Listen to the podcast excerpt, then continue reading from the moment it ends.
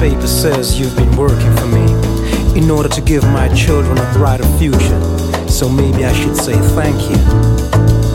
My son went to war in the name of peace. I heard you saying he's a hero because he gave his life for our freedom. So I suppose I should say thank you. Yeah, we all gotta make some sacrifice. And you made the biggest one by giving your soul away. Someone has to carry the burden. So once again, I believe I should say thank you.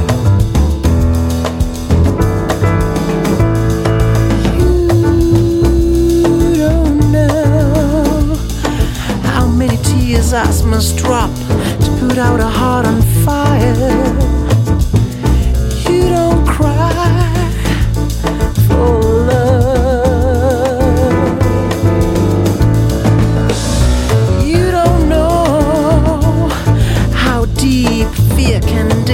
lasso